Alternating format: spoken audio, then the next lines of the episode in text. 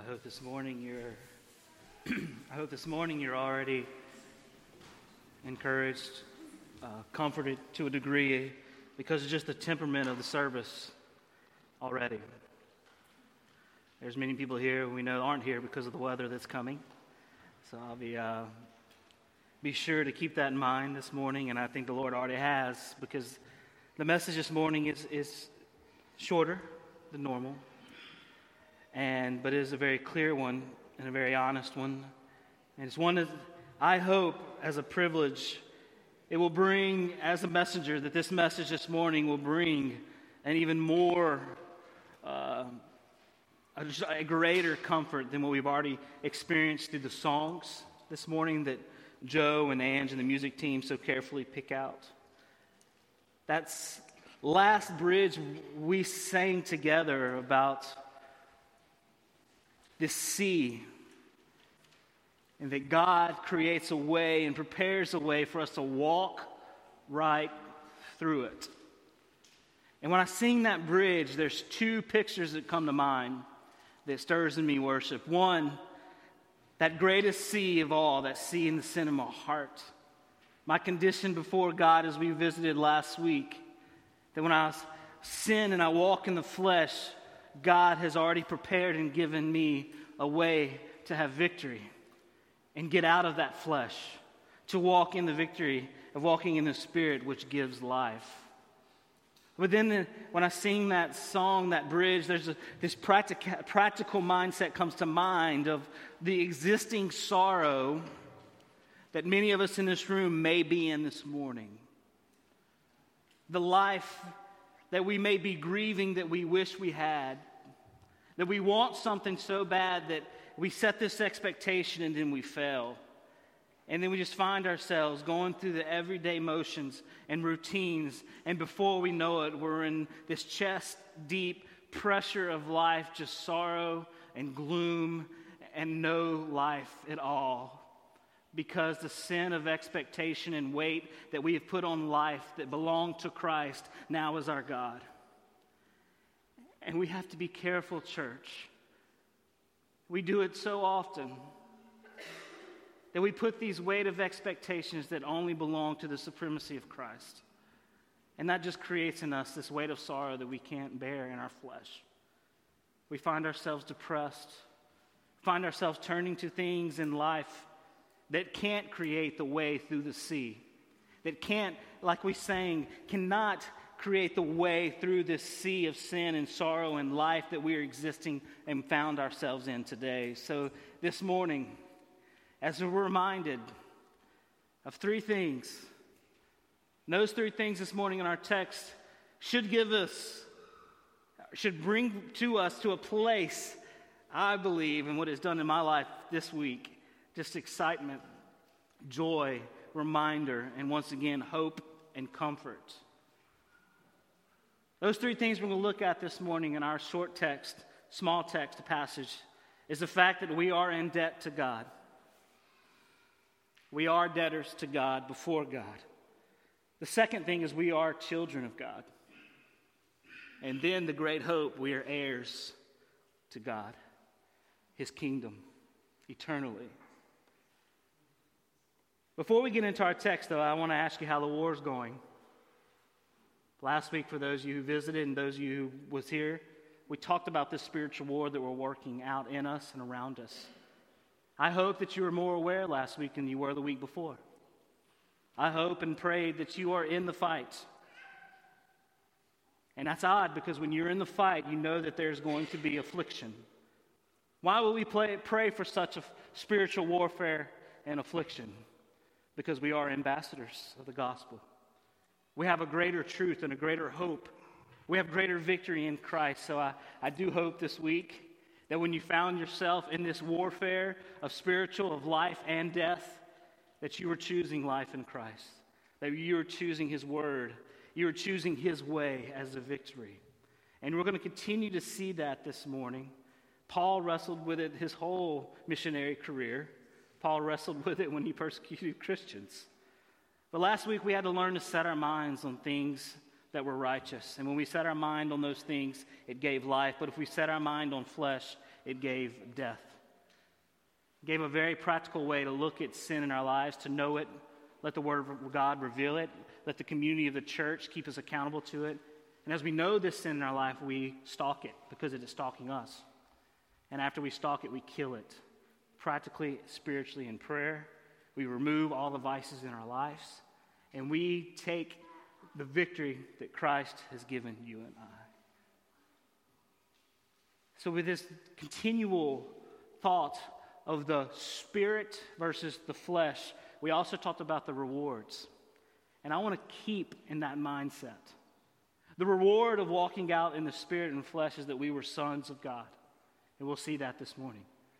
But the reward of walking out in flesh and continuing giving ourselves to and not giving ourselves to the righteousness of Christ when He calls us is our enslavement to flesh, which are sons of the devil, lost, believing and non believing. We were able to look at certain clear marks. So as we continue to think out our position and our rewards, we look at these three positions as debtors we look at it as children, and we'll look at it as heirs. Let's read our passage together. Romans chapter 8, 12 through 17. So then, brothers, we are debtors not to the flesh to live according to the flesh. For if, if you live according to the flesh, you will die. But if by the Spirit you put to death the deeds of the body, you will live. For all who are led by the Spirit of God are sons of God.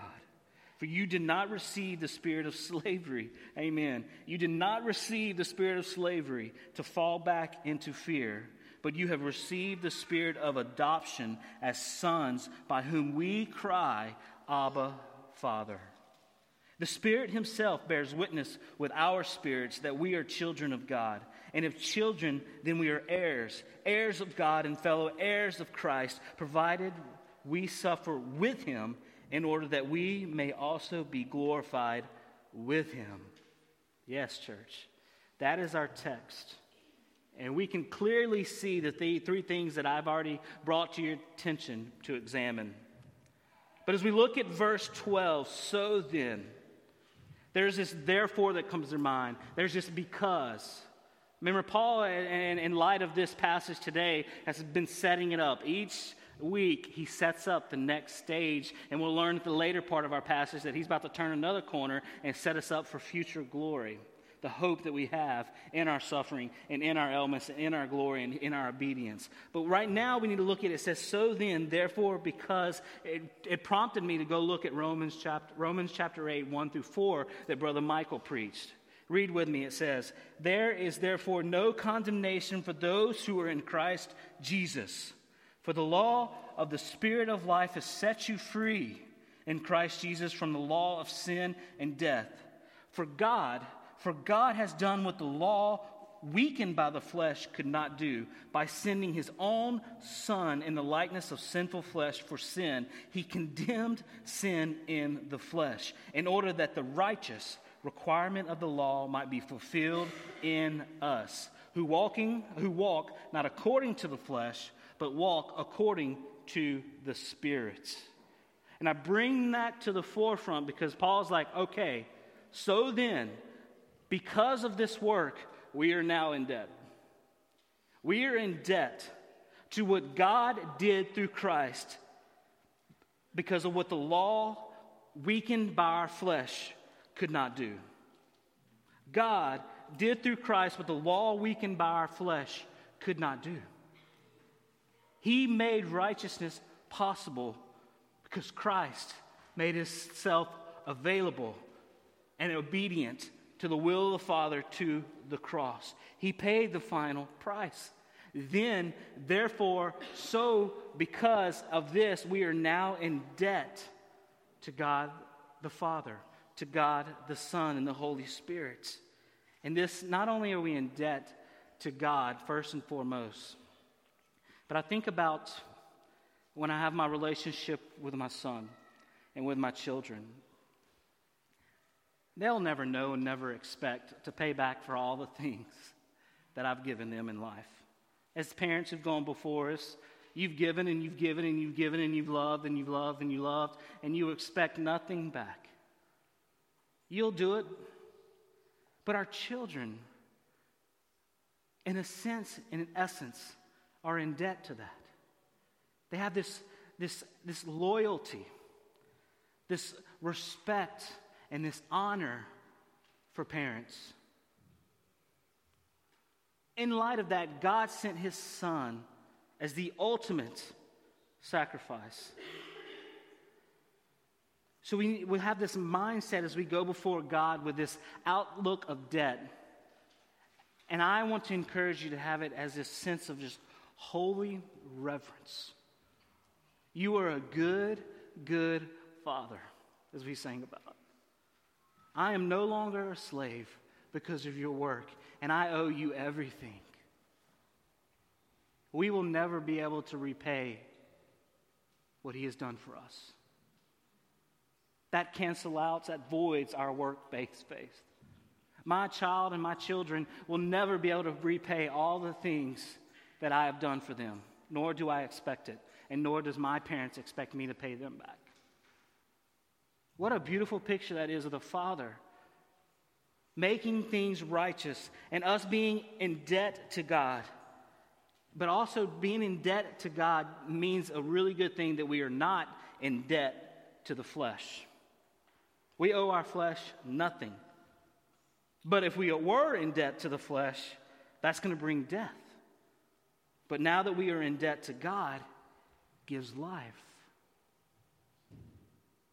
This idea of debt, we're all too familiar with it in American culture. School, first vehicles, I remember my first loan was a pair of tires for my Bronco. Yeah. It took me six months to pay those puppies off. 240 bucks. yeah. It took me six months. I was working as hard as I could. Think minimum wage back then was like 385. You know, doing church sports and working. It took a little while. My dad had to help me a couple couple times. He was gracious there. I didn't own those tires though. Bank owned those tires. We're familiar with loans. We're familiar with people giving us an advancement. So the reality is is when we find ourselves in those positions, we're enslaved.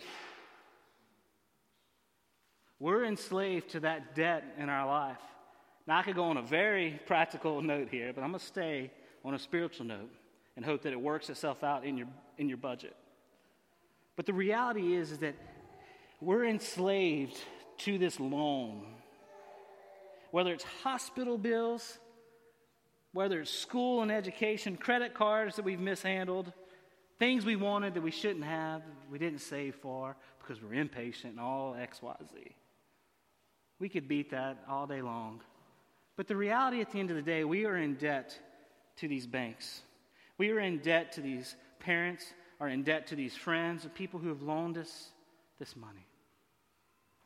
And if we're not careful and we don't handle and we're not proper with this debt, it begins to push and suffocate and it becomes a God in our life.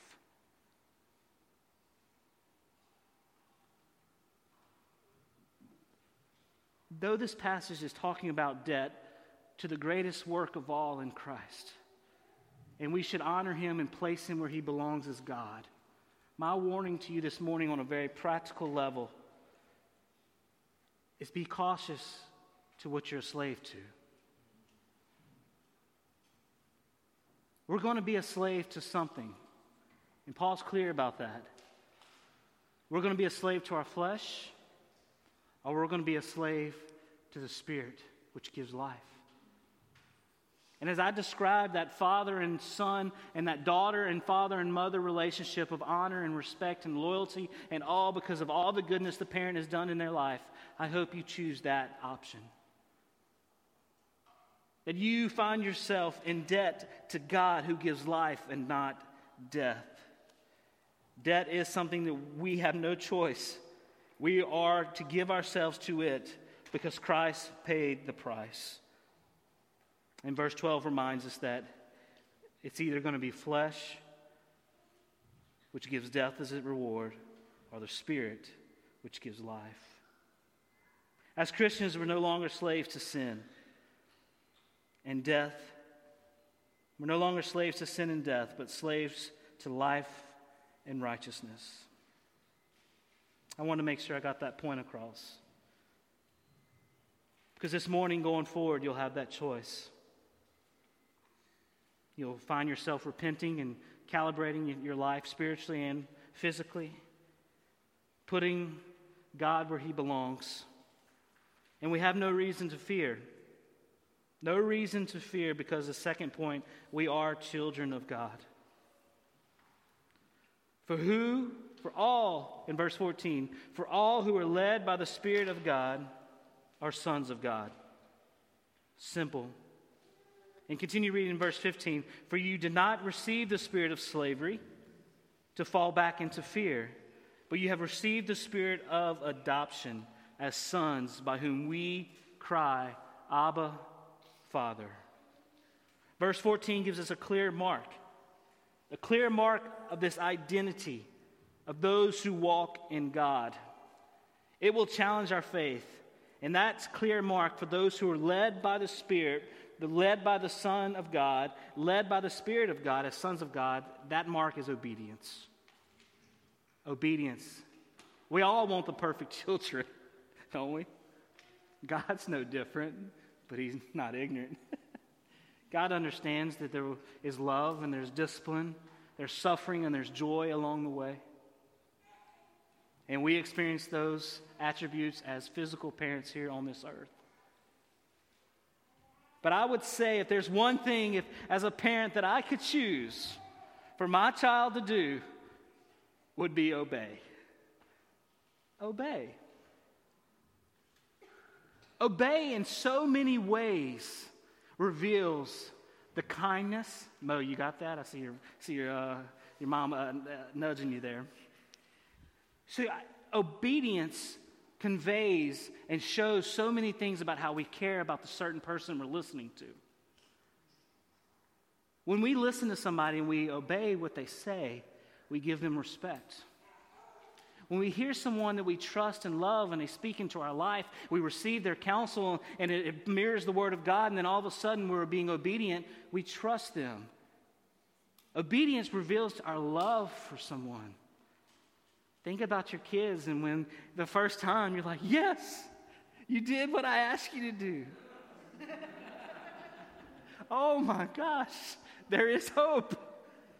But how did, just to, just to bring the feelings into this, how did you feel as a parent? Respected and loved, and that the work was not going, you know, it was not finding itself just void and just aimless and pointless. Obedience does so much in the life of a Christian, it pleases the Father.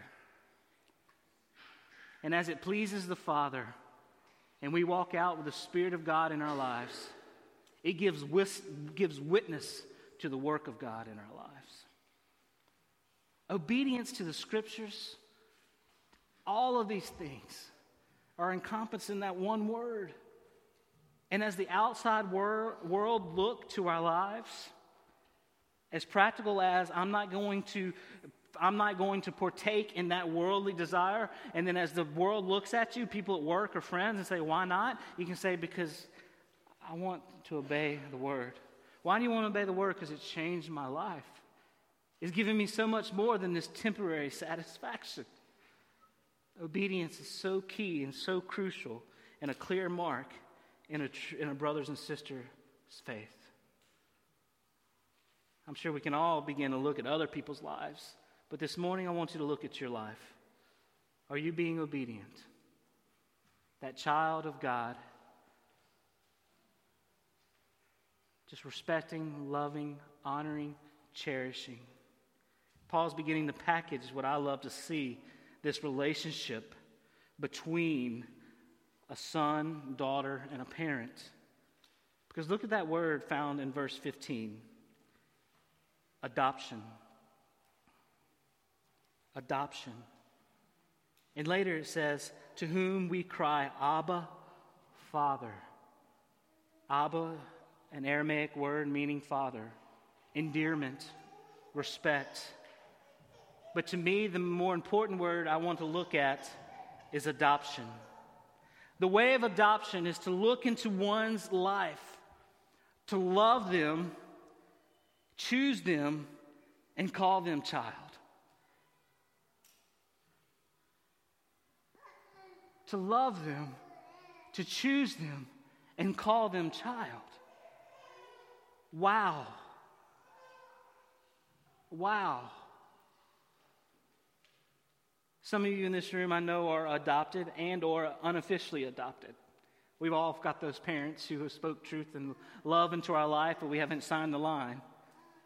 Whether it's through a mentor relationship or a father son relationship, this spirit of adoption is someone looking into the life of another child and choosing to love it and taking it on as it is. This is what you and I find comfort as children of God. That is great comfort, freeing us from slavery of the flesh and of fear. We don't have to walk this world fearing that our God, who cares for the birds in the air, is not going to care for us. He's adopted you, He has called you His own. Would you neglect the child that you have chose to look into its life and call it your very own? I sure hope not. But I believe in a perfect world, no man or woman could neglect the love of a, the child they choose to adopt and care for. So, as we look at that spirit of adoption, to be able to call him Abba, Father, not because we chose him, but because He chose us. Not because we have chosen Him, but because He chose us. If you have that backwards this morning, you don't have a clear understanding of the spirit of adoption, the doctrine of adoption. Bring it very practical. When a, when a child is fostered and the parents have fostered and they choose to adopt, where's the choice? It's not in the choice of the child. That parents, those parents, that mother or father has making that decision to adopt that child. A child can't say, hey, I want that family down the road. I'm going to go, hey, government over here, I want to be in that family, so can you sign me up? They got a two story house, two cars, all these wonderful things. They do everything. I want that life. It looks perfect. That's not how it works. We know that, as elementary as that uh, illustration is. But that's how we need to view adoption. It's flattering that the God of the universe and creator would look into our lives, choose us, and call us his own. And when he does that, that brings us to number three.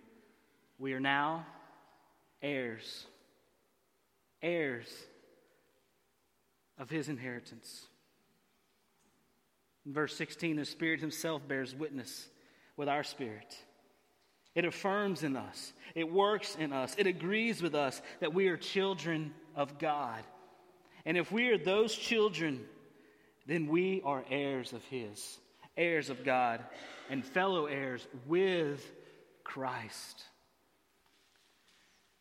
Then he goes on to that last line provided we suffer with him in order that we may also be glorified with him.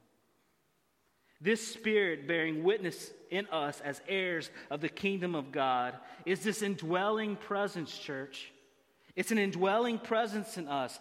It is part of God Himself. We cannot take that out of the equation here. I was meeting with a friend, and he was agreeing with me that many times in churches today it's Father, Son, Holy Spirit. And I talked briefly about that last week. I get that the Holy Spirit and the ways that believe, people believe that they, it works have been tarnished, have been taken advantage of. But this morning I'm here to tell you that we cannot, as the church, disregard the source, the Holy Spirit, of the changing work in us and through us because of the work of Christ and the power of God. Please. We learning about that in our kids' ministry. Children, most of them right now can tell you that All three are God, the Trinity. But the God is not the Father, the Father is not the Son, the Son is not the Holy Spirit, but all three in one make the person, all three persons make God. And I say that because the Spirit is the indwelling presence of God in us, leading us to bear witness enough because of the work of Him through us. And the Holy Spirit work through us proves our inheritance. I don't know about y'all, I'm broke here on earth. I'm ready. I ain't keeping up with this world. I don't want to. I'll take care of my family and meet the needs and love and do the best I can and work the great, the hardest I can with these two hands, preach, graphic design, whatever it is. But I'll assure you today, as much as I love my sweet little family, I am ready to be whole again. I am ready. Paul had that same fight. He was caught between heaven and earth. We all are wishing we weren't here, but knowing we are to be ambassadors of the gospel.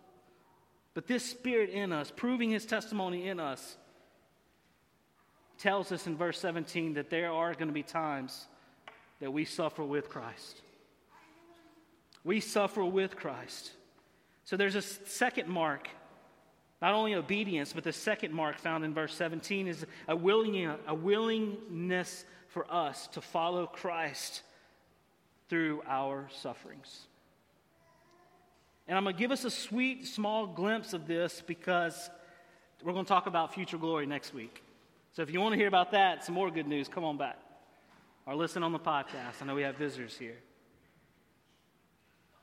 But a mark that Paul's talking about that we're able to suffer and have this life in these mortal bodies, that we are going to suffer at some point but when we suffer with him, it is in order that we may be glorified with him. We must, as a Christian, be willing to follow Christ through suffering. I want to bring up my daughter because there are different areas in our lives that we go through, and some in this room that are just dark. You're grieving, you don't eat. And the reason I bring up Maisie is because there were days that I wouldn't eat.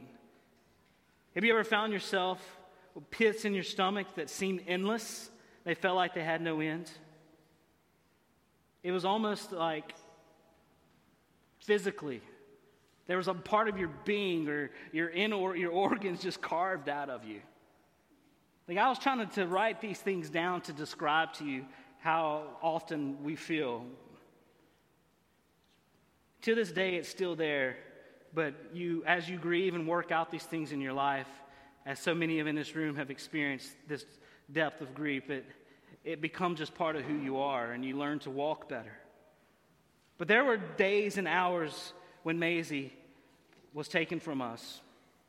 Days and hours, and sometimes just sitting there and finding this pit in my stomach and not eating.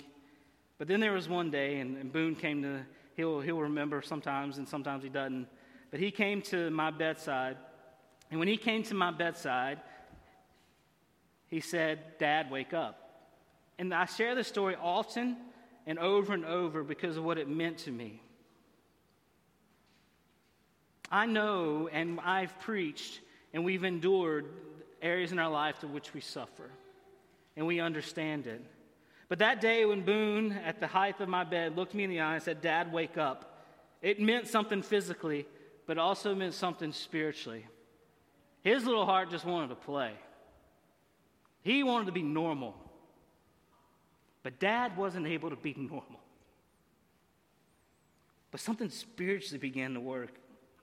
And I need to remember these things, and that's why I want to share with you. I need to tr- trust the promises that I mentioned today. I needed to remember that I was in debt. I need to remember that I, I am in debt to a God.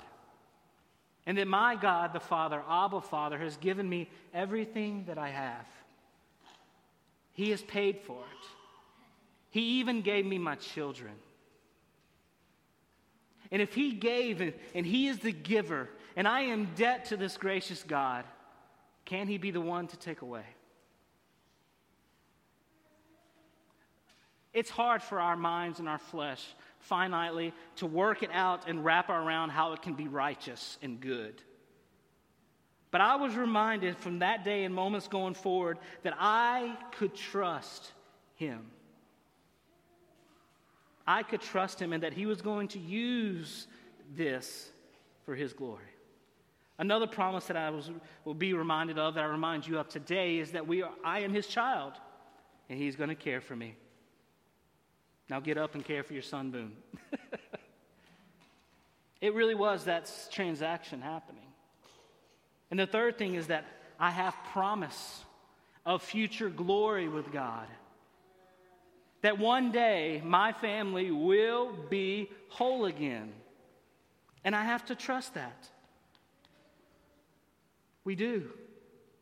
We have to trust these things working out in us to make us righteous in the eyes of God. But there are some things this means, and there are a few things that this does not mean. It does not mean that we will have a clear mind all the time. As we walk through suffering, we will not have a clear mind. It doesn't mean that we're going to have this overwhelming good spirit, full hearts all the time. And it doesn't mean that we're going to have full strength. When we fix our eyes on those promises I just mentioned, we can't fabricate these three things. We can't wake up and say, hey, I'm going to I'm going to do this, I'm going to do that, and everything's going to be fine and dandy because you don't control it. You don't control those waves, those moments that you can't function. You don't. But God, power, and Christ can. So, though those things doesn't mean that we can have clear minds and just have this full strength, what it does mean, church, in, this, this physical and this suffering that works out for us to obtain glory, we'll see Christ. In those moments, when we see Christ, we begin to work out and have clear minds in the midst of suffering. You have to seek Christ and His Word and His promises, and it begins to filter and work. When we seek Christ, we experience joy. We relate, we realize that suffering isn't meaningless. But when we seek Christ in all of our moments of weakness, we know that His grace is sufficient and his power is made perfect. When we walk through these times of suffering that Paul is so familiar with, and he reminds the church here that you're going to suffer. And when you suffer, follow Christ, not yourself. Don't follow your flesh. The flesh is going to eat at you. Because the number one thing that happens when we follow our flesh in the moments of suffering and grief is we make it about us. And Christ cannot get the glory.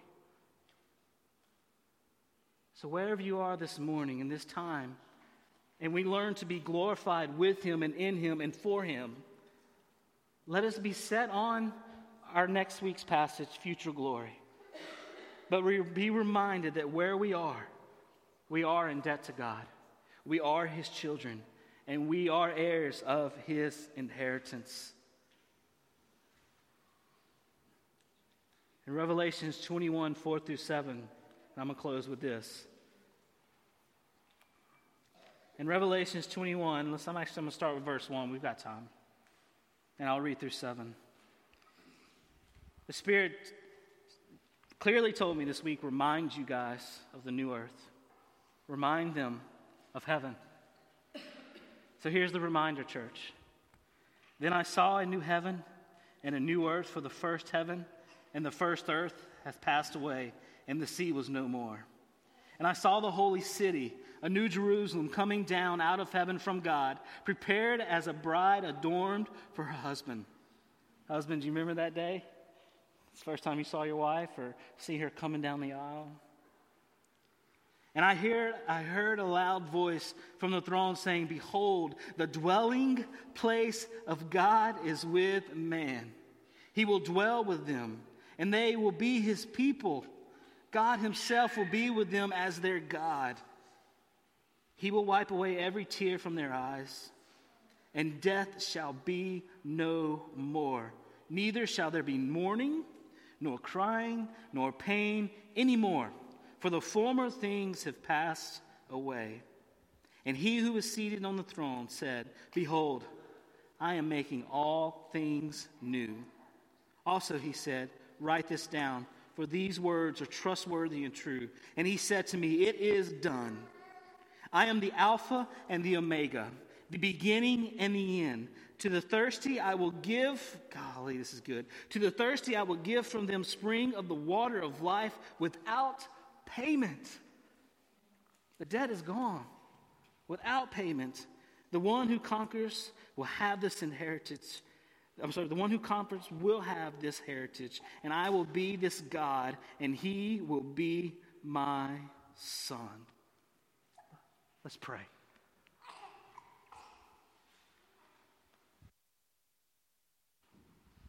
Lord, we will thirst no more.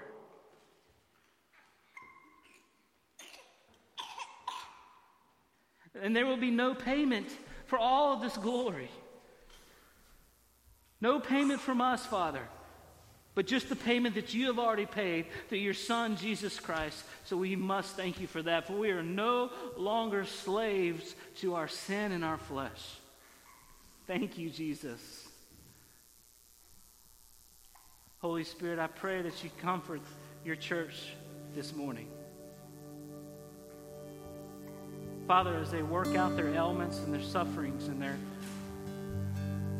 financial stabilities, all the different things, intangibles that this system of the world and America has for us. God, guide their steps. Heavenly Father, put, put the right conversations in their path with the right questions to help counsel them by the truth. But Lord, we this morning as as the storm approaches and we think about the storms in our life, the biggest storm was the sin that separated us from you, and you gave us victory. You parted the sea that you could walk us right through it by your work, Father. God, I thank you for the time with the church, and I just pray that they respond individually to your word.